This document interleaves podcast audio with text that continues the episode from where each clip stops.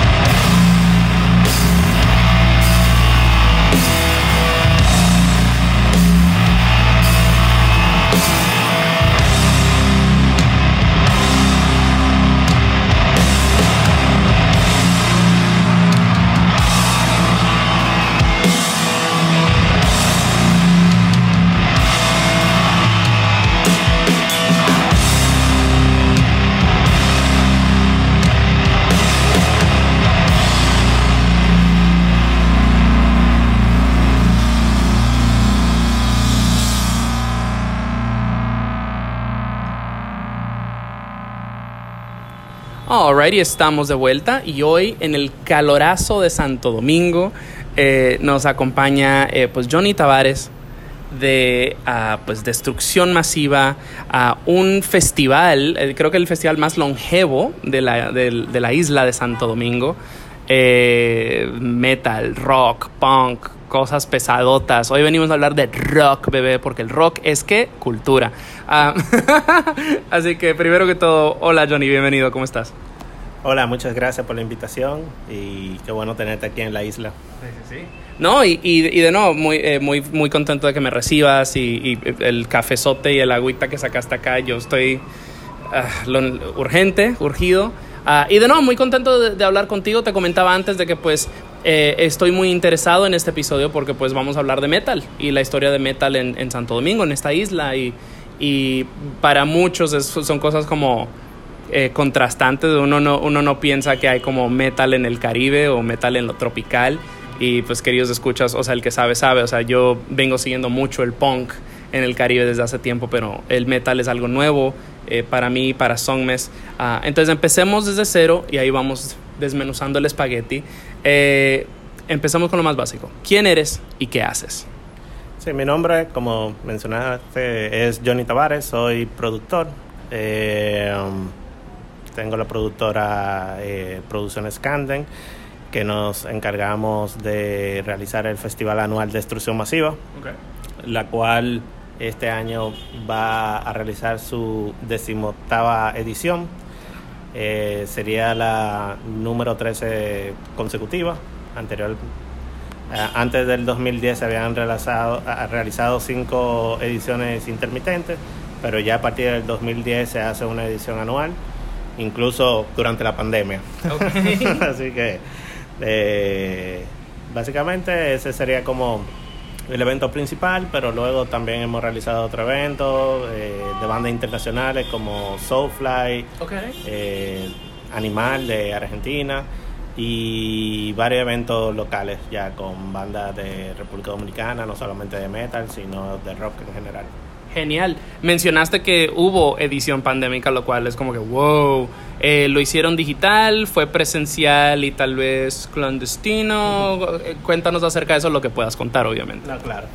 No, claro, fue presencial eh, y fue cumpliendo todas las disposiciones y restricciones gubernamentales. Eh, lo que hicimos fue una edición más pequeña, un auditorio con capacidad para 400 personas, entonces lo hicimos con una capacidad mitad, eh, eh, limitada para el 50%, es decir, solo 200 personas. y ahí tuvimos todo un día de, de, música, luego de durar todo un año sin poder presenciar conciertos y la banda sin poder brindar su arte eh, fue una edición muy especial por, por esa razón, porque fue como un reencuentro luego de un año de estar encerrado en la casa. Totalmente, y creo que también lo que les ayudó fue un poco el tiempo, ¿no? Por, eh, por, lo que estoy viendo, ustedes hacen el festival por lo general en diciembre y pues la pandemia empezó en marzo, entonces ya como para diciembre ya teníamos un poquito más de, de feeling de, de lo que estaba pasando. Sí, pero de hecho, una semana antes de, de la fecha que estaba pautado originalmente en diciembre, el gobierno lanzó nuevas medidas. Entonces tuvimos que posponer el festival y se terminó realizando en marzo del 2021. Ya, ya, ya. Cuando ya las medidas se aligeraron un poco. Ya, Bueno, pues igual el hecho de que lo hayan podido hacer en, en pandemia es muy impresionante porque pues eh, yo vivo en Ciudad de México que festivales tiene para tirar por la ventana y pues todos tuvieron que posponer y hay muchos que están teniendo dificultad eh, tal vez levantándose financieramente, la, la, la, la, la, la, la, Pero quiero hablar de, de metal y es, de nuevo, todo esto me parece interesantísimo porque pues te digo, yo de metal sé muy poco. Eh, eh, tengo muchos amigos que sí son metaleros, metálicos, así, devotos y demás. Pero, you know, supongo que lo que tengo son impresiones, muchos estereotipos, mucho meme. Pero algo que sí sé es que, por ejemplo, los, los metaleros son muy devotos, así, leales, heavy. Entonces, me sorprende que hayas logrado hacer, a, a ver, a, hayan logrado hacer una edición pandémica, pero al mismo tiempo no sé por qué me, no me debería sorprender tanto porque, pues, you know, lo, tú dices a que van a haber cinco bandas de metal, you know, la gente obviamente va a llegar. Eh, me, me, pregunto un poco acerca de, de, de, de qué tan ¿Cómo es la comunidad del metal aquí en, en la isla? Sí, la comunidad de metal no es muy diferente a, a, lo que existe en el resto de Latinoamérica y bueno, y por qué no decir del mundo. Es eh, una comunidad eh, que apoya, o sea, siempre es, es, muy unida en cuanto a, apoyar a la banda, comprar mercancía, comprar asistir a los conciertos, lo cual eh, ha hecho, o de cierta forma, se ha convertido en la columna vertebral del, del movimiento contracultural en la República Dominicana, porque es como la escena más constante. Es decir, ya en el caso de, de la escena alternativa o pop, hay bandas que vienen y van, o dependiendo de, de qué se encuentre de moda, pero eh, en el caso del metal siempre ha sido constante. Siempre ha habido el apoyo, siempre ha existido bandas, entonces es algo gratificante, vamos a decir, para la escena. Eh, muchas veces, eh, pues de estas escenas, ah, el metal, eh, el punk y, así, la electrónica, se, se, guían mucho alrededor de un espacio específico. Aquí hay tal vez bares o espacios específicos para el metal donde, you know, yo soy un metálico escuchando esto y digo, ah, pues voy a Santo Domingo, déjame, me voy, me clavo en el bar y, a ver qué sucede. ¿Hay, ¿Hay, espacios así aquí o grupos o, o donde uno se puede ir enterando de lo que está pasando con el metal?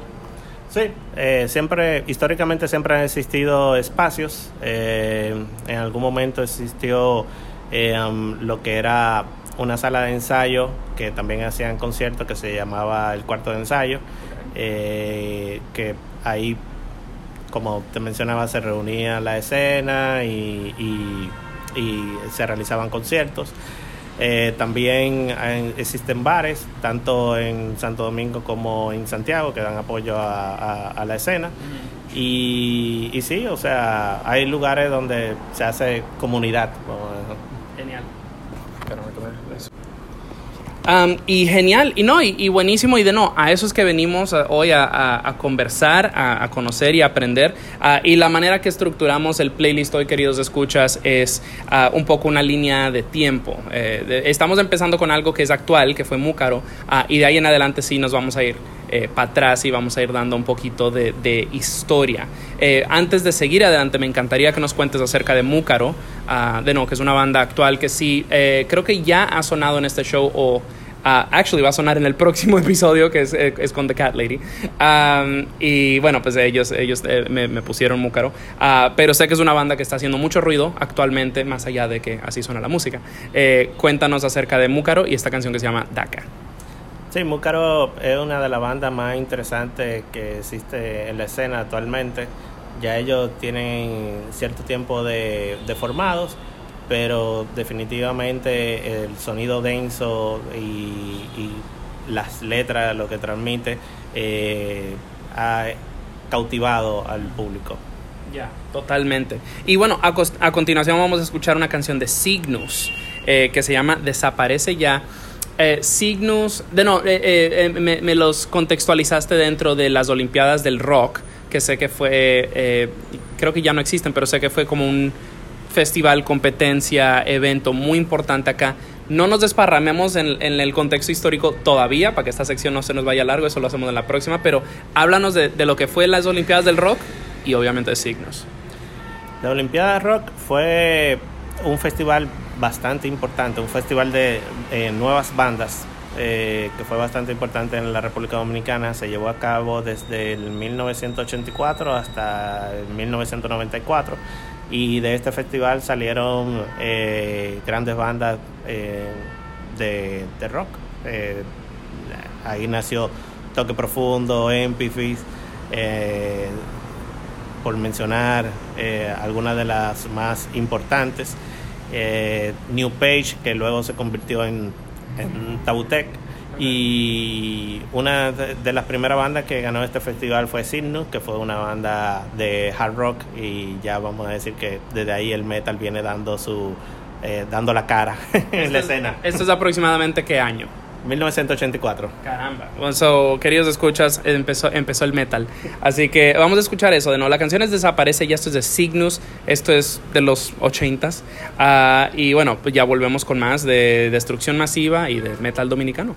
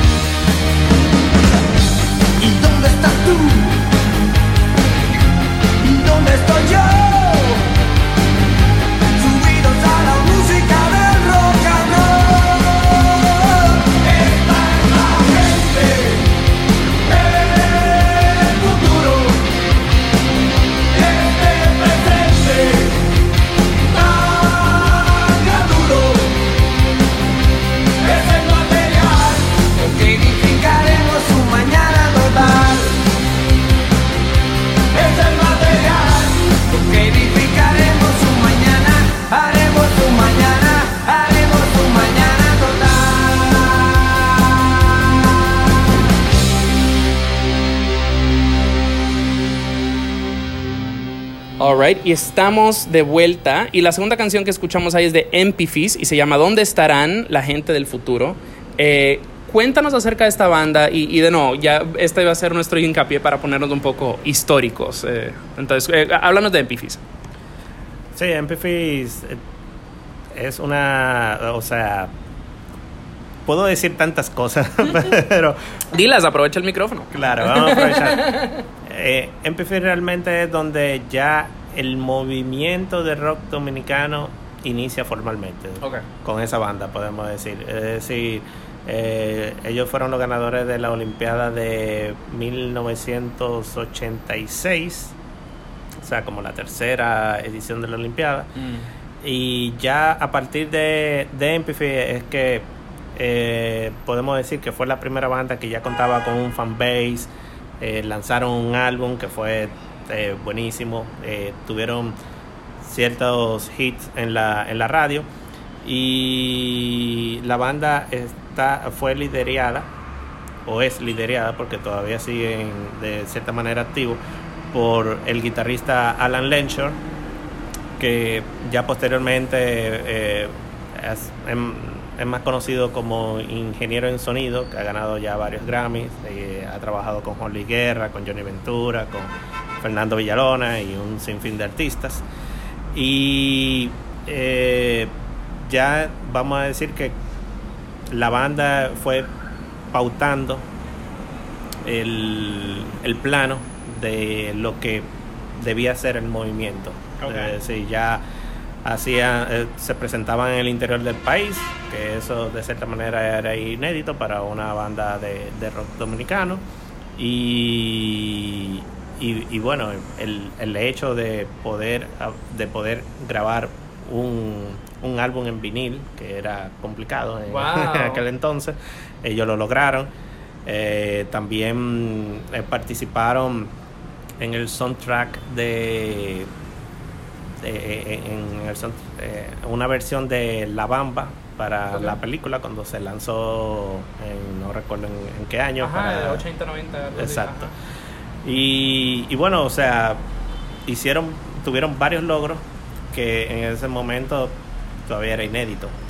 Ya posterior a, a Empifis, ya eh, en la Olimpiada del 89, gana Toque Profundo y eh, que se ha convertido en la banda emblemática de- del rock dominicano. Claro. Entonces, Y by the way, queridos escuchas, pueden eh, correr a escuchar esa entrevista que tenemos ahí con eh, Tony Almont. Ah, muy buena, ah, bastante extensa, dense, dense el rato. Ah, y actually buenísimo que lo mencionamos porque quiero hablar un poco de, de- de- de rock. Eh, porque en, en diferentes conversaciones que he tenido con diferentes personas, artistas, colegas de- del- del- rubro, eh, pues algunos dicen, ah, pues el rock dominicano empieza con toque profundo. Toque profundo no dijo eso. Eh, algunos dicen, ah, no, el rock dominicano empieza con Luis Díaz. Pero eh, tú me estabas hablando, o sea, antes de que siquiera empezáramos a grabar, me estabas diciendo, sí, pues el rock dominicano empieza como en los 50 eh, bueno, pues no, no, no sé qué tan historiador seas, pero pues habla, que- háblanos un poco acerca de cómo el rock dominicano empieza a, a suceder y cómo empieza a evolucionar a través de los años. Bien, eh, no soy como la mejor persona para darte, pero eh, eh, sí te puedo dar el contexto general. Como bien dice, o sea, el rock dominicano empieza en los 50. Eh, dentro de, de- de los talentos más destacados se encontraba Milton Peláez, eh, que tenía ya una banda con canciones propias eh, y que se presentó fuera del país. Eh, posteriormente, como, como le he mencionado a algunos amigos, hay un debate eh, de, de que si la nueva ola entra como rock o no entra como rock. Eh, para mí es una línea muy gris, Ajá. o sea, pero eh, sí hubieron sus proyectos y escaramuzas durante, eh, durante el- ese tiempo, se puede destacar los Brammys también, y ya se empieza a formalizar con lo que sería la Olimpiada Rock, que ya sí fue como el evento que catapultó al rock dominicano. Eh, como mencionamos hace un rato, que inició en, el- en el 1984 y que el primer ganador de esa Olimpiada fue Sidnus. Ya de ahí entonces eh, salieron eh, las bandas que mencionamos. Y ya luego en los 90 eh, que estaban estas bandas establecidas eh, y ya enfocándonos en, en el rock pesado, sale JLS, que JLS se forma, eh, lo funda el guitarrista fundador de Toque Profundo, junto a el que había fundado Toque Profundo junto a Tony Almo y forma un proyecto de rock pesado llamado JLS que inició, eh, si mal no recuerdo, entre eh, 92, 93, 94, entre el 92 y el 94 y se caracterizó por los grandes conciertos que, que hacían. O sea, ya eran conciertos masivos. eh, Cualquier persona de- del género, eh, tú le mencionas cuál es el concierto más emble- emblemático y te va a decir el Patra 1, el Patra 2, el Patra Ah. 3, porque fueron como varias series. Eh, llegándose a presentar en, en la ruina de San Francisco, Wow. completamente lleno, también en, en- en Santiago y demás. Eh, vamos a decir que eso durante los 90 fue la banda más exitosa de rock pesado. Obviamente habían otras bandas, como fue el caso de Necro, que eh, se formó también en 94, 96. Eh, Diesel, que eh, ya era más orientado a- al thrash metal, que tuvo gran relevancia durante esa época. Y vamos a decir que de- dentro de esas tres bandas, más otro proyecto que se llamaba Cryosis, que ganó otra competencia de bandas que inició en el 96, que se llamaba Phoenix. Eh, ellos fueron los ganadores del, del Phoenix 97. Ya. Eh, vamos a decir que dentro de esas bandas fueron eh, las más exitosas, por llamarlo Sí. de una manera, durante la década de los 90, hasta que ya llegó el año 2000, que el año 2000 con la corriente de, del new metal, eh, también el surgimiento de una página muy importante de rock dominicano que se llamaba nivel.com Ok. que en aquel momento llegó a tener cerca de 5.000 usuarios cuando el internet todavía estaba en pañales, es decir, estábamos hablando de cuando existía internet dial-up todavía, por lo cual era un logro eh, significativo. Eh, entonces ya en esa corriente se puede destacar lo que es Santuario, Desorden, Perro Macho, Voces en el Plasma, Nuts y de- ya de la parte de- del norte de Santiago, Altus Mortem, eh, Legión, que luego se convirtió también en Arqueos, que ellos venían también de, de los 90. eh, hicieron, eh, o sea, llevaron a otro nivel lo que era el, el rock pesado. Mm. Y posteriormente, ya en la década, ya cuando llega el 2010, se forma entonces lo que es el Destrucción Masiva. Vamos a decir que ahí entramos nosotros ya formalmente. Que entonces a partir de ahí ya hacemos ediciones anuales eh, y que originalmente el festival eh, lo que quería era proyectar, o, o lo que quiere todavía proyectar, es eh, ese talento que está trabajando, que tiene propuestas interesantes. Entonces tratamos de llevarlo a un público más amplio. Eh, um, de, en, en ese aspecto mm, hemos podido lograr muchas cosas, tomando en cuenta de que somos un festival contra cultura. Claro. Eh, entonces hemos tenido bandas internacionales que nos han apoyado. Un momento, eh, en una edición estuvo Mamaladilla, por ejemplo, que es una banda de punk de, de España. Ok, ok. Que, Ah, sí. que es bien long, eh, que como de finales del 80, o sea que eh, fue bastante interesante. Y ya con el paso de los años, eh, el festival también se ha abierto a otras propuestas que no solamente son de metal, eh, o punk o hard rock, sino que también eh, hemos visto fusiones, eh, banda alternativa o banda con, con cierto pop, para decirlo de esa manera. Sí, porque eso fue algo como que me sorprendió eh, un poco, co- porque recuerdo que, que, eh, pues Max, Max Cueto siempre ha sido el, el punto central de todo, de todo este huracán de, de- de- entrevistas que he hecho ah, este año.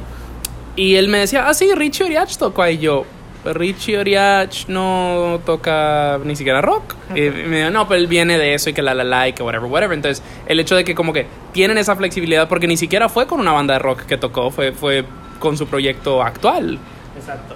Sí, eh, vamos a decir que esa fue una de las razones eh, por la cual el festival también se ha ido abierto, eh, porque ha sido algo orgánico, es decir, así como eh, muchos integrantes o muchos músicos iniciaron en banda de metal y posteriormente ah, se han ampliado a otro tipo de música.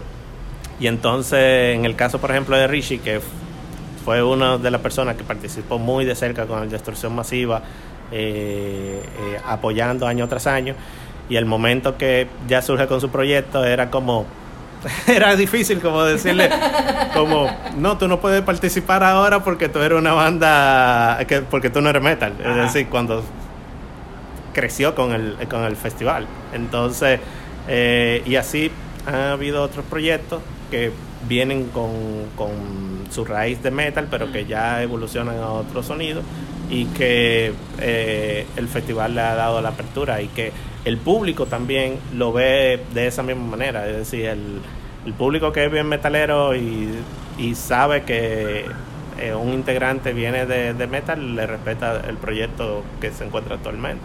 Claro. No, o sea, y, y lo que, y, y también un poco de que hay que recordar que la, escena- la escena es pequeña. O sea, hace par de años, bueno, imagino, um, hace par de años entrevisté a una chica eh, llamada Sonia Colón, que es una tremenda rockera, es una, toca en varias bandas punk en Puerto Rico.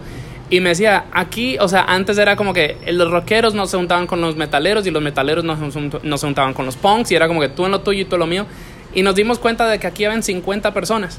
Y si las tres bandas tocaban en su propio show iban a llegar 10, con suerte 15, y era como que, ok, mejor unimos fuerzas y la, la. Entonces creo que el, es, esa también, eh, o sea, pues son, son grupitos, son eh, con- contraculturas o subculturas que tienen una reputación de puristas, pero creo que también como son escenas pequeñas, o sea, al fin y al cabo estamos en el Caribe donde tal vez el metal no es escuchado en todas las casas, pues sí es un poco difícil mantener ese, ese purismo, ¿no? Sí, claro, y tal vez eh, algo importante es que la ventaja que te dan los festivales es que puede que, además de que conoces bandas nuevas que tal vez no has escuchado, pero hay bandas que tal vez las he escuchado, pero tú dices, bueno, yo tal vez ir a un concierto solo de esa banda, Ajá.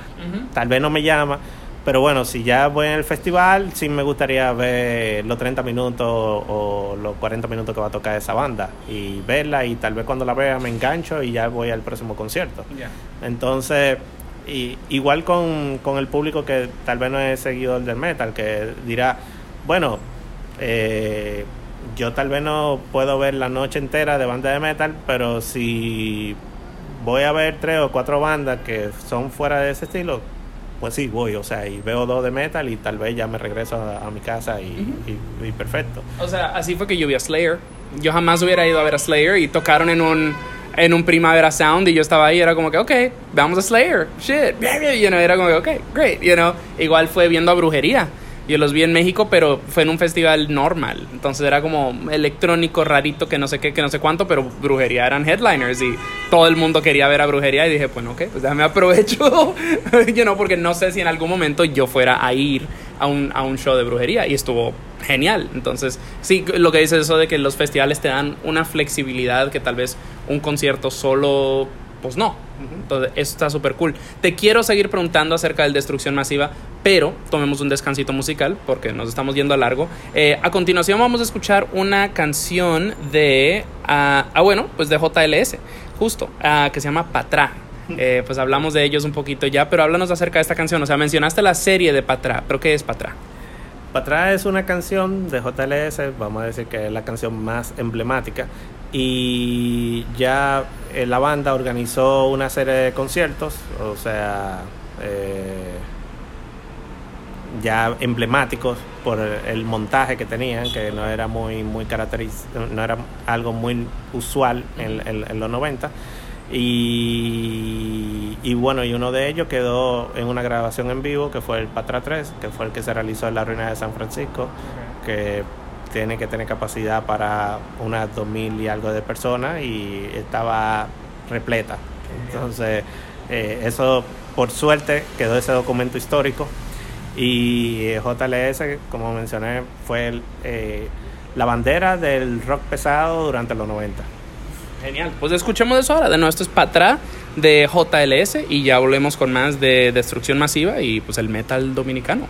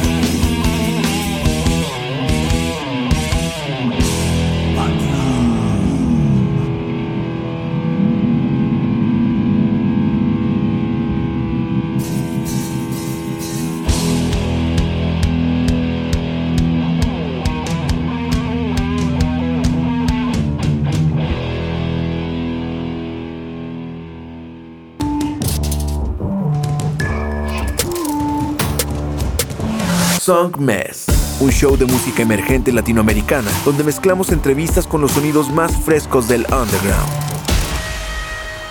Su anfitrión, Richard Villegas, es un periodista musical contribuyendo a publicaciones como Remezcla, Rolling Stone y Bandcamp. Y con Song Mess, las conversaciones toman un giro más casual y personal, revelando el mundo interior de cada invitado. Song Mess está disponible en todas las plataformas digitales. Escúchalo martes 9 pm y jueves 9 am por Nova Hits Radio. Song Mess.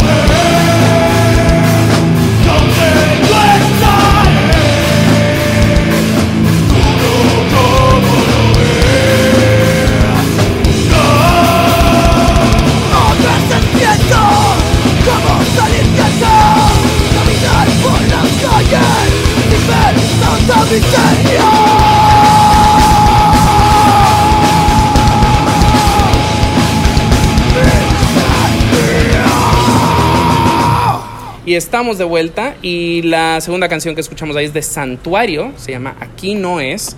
Y ah, Santuario, eh, a partir de que es una banda reconocida, ah, también eh, son un poco los fundadores de Destrucción Masiva. Así que eh, cuéntanos de, esta banda, de esta canción y obviamente su rol dentro de- de- de- del festival. Sí, claro. Santuario eh, surgió a finales de los 90, en 1999. Y durante ese tiempo, en, en esos primeros años, formaron lo que es, o fundaron lo que es el Destrucción Masiva hoy en día.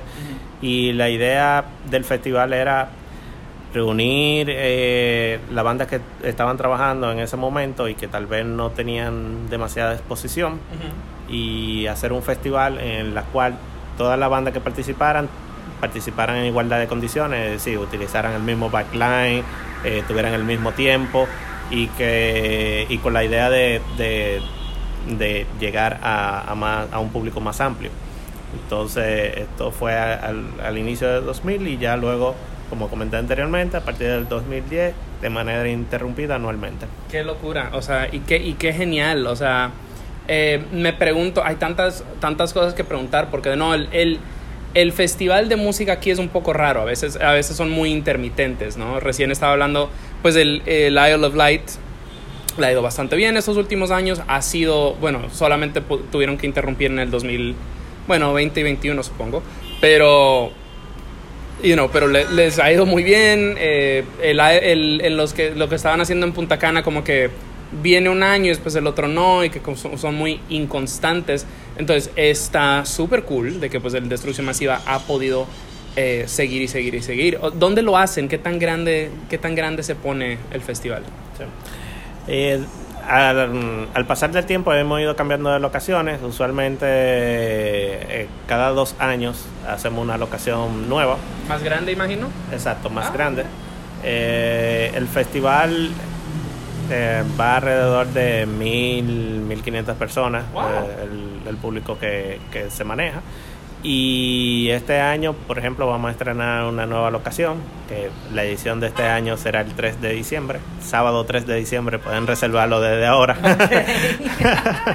Próximamente ya eh, estaremos dando adelantos y detalles. Y ojo, queridos escuchas, la mayoría de estos episodios fueron grabados en el verano del 2021. Esto es del 2022 en este momento, así que lo pueden reservar desde ya. Estamos en marzo. Es correcto. Y, y sí, la, la- creo que el, el- el- el éxito, entre comillas, vamos a decir que tiene el festival ha sido su consistencia. Eh, nosotros tratamos de que contra viento y marea se lleve anualmente y que se lleve más o menos en, en esa fecha de final de noviembre, principio de diciembre, para que ya todo el público tenga mentalizado de que una vez al año nos vamos a reunir todos, vamos a disfrutar de la música que nos gusta eh, y vamos a tener esa experiencia de festival que, que es tan chévere de tú poder ver banda mientras estás con tus amigos y mientras disfrutas de una cerveza o un trago de bebida alcohólica. Justas y necesarias. No, y, lo que dices, e- e- eso de la consistencia sí es importante. Eh, este festival normal que mencioné antes, de que, pues, que se hace en México. O sea, la mitad de la gente dice, va, yo no más voy porque es normal. O sea, lo que es el cartel es secundario. Lo que sea que me pongan enfrente, yo sé que va a estar bueno y lo más probable ni lo conozco. Entonces, eso de generar una comunidad alrededor de este evento, de que ya hay esa confianza entre el, entre el evento y el espectador, está genial. Me pregunto un poco acerca de eh, tal vez retos que han tenido para eh, pues darle seguimiento a, este fest. Algo que me, me- pongo a preguntar, eh, me- me pongo a pensar, ¿el Estado de alguna manera ha tratado de interferir? O sea, ven, yo recuerdo cuando, eh, cuando yo estaba en, la escuela, yo empecé a hacer yoga. Y me decían, ay, ¿tú ya no crees en Jesús? Y pues la idea, pues, pues muchos de los metálicos siempre es como, ay, son de Satanás y que no sé qué. Me pregunto si esos estigmas de alguna manera han sido un reto para, pues, para ustedes. Sí, claro, es decir, República Dominicana ha avanzado mucho en, esa, en ese aspecto, pero diría que pasos agigantados.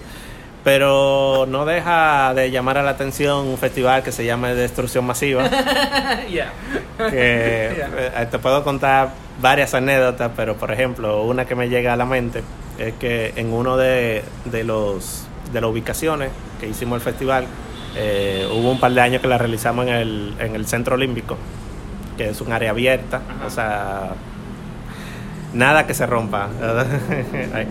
Y por el que por Y, ellos nos pidieron que teníamos que contar con un seguro. Eh, compráramos una póliza de seguro porque nosotros, pero el que se va a romper aquí, porque pero bueno, fui a la aseguradora, voy a sacar el seguro, y entonces le digo, ah, no, mira, que voy a realizar un festival, me pidieron un seguro, entonces, ah, sí, ¿y cómo se llama el festival? Destrucción masiva. La chica de la aseguradora solamente abrió los ojos y dijo, pero ustedes van a destruir algo durante el festival, van a romper las cosas. Y yo, no, es un nombre solamente. El punto es que me dejaron como dos horas sentado ahí en el seguro mientras evaluaban, mientras evaluaban todo. Y bueno, esas son como anécdotas que surgen.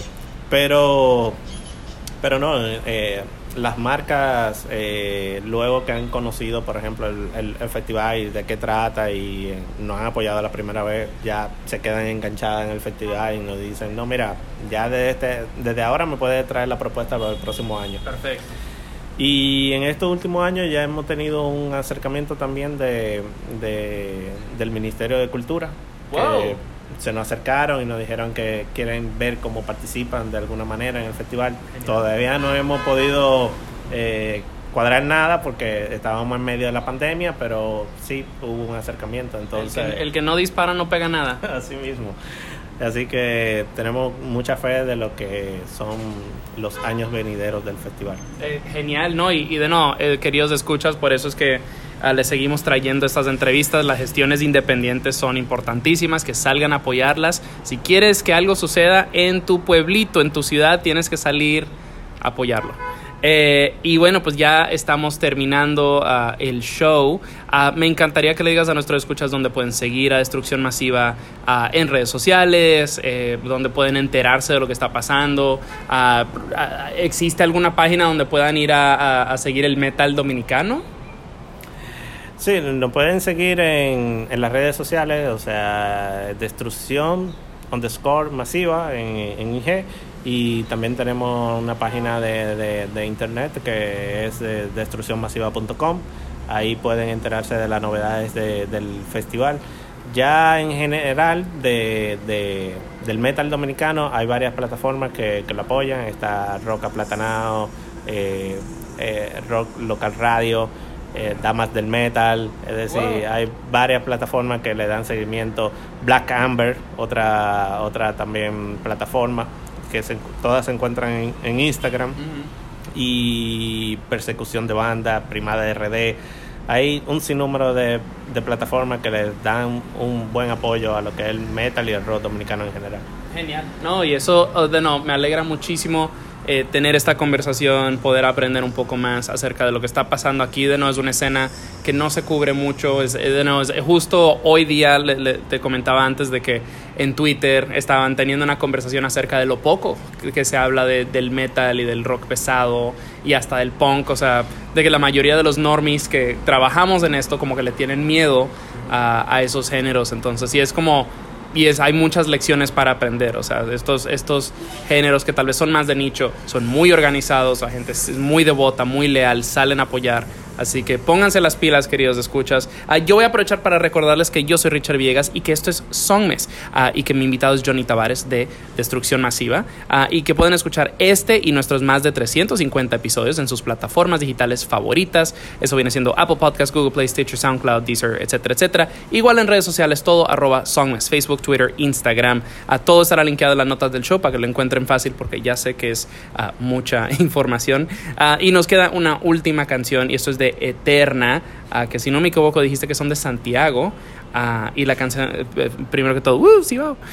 Y segundo que todo, la canción se llama Abismal. ¿Qué nos puedes contar acerca de Eterna y de esta canción?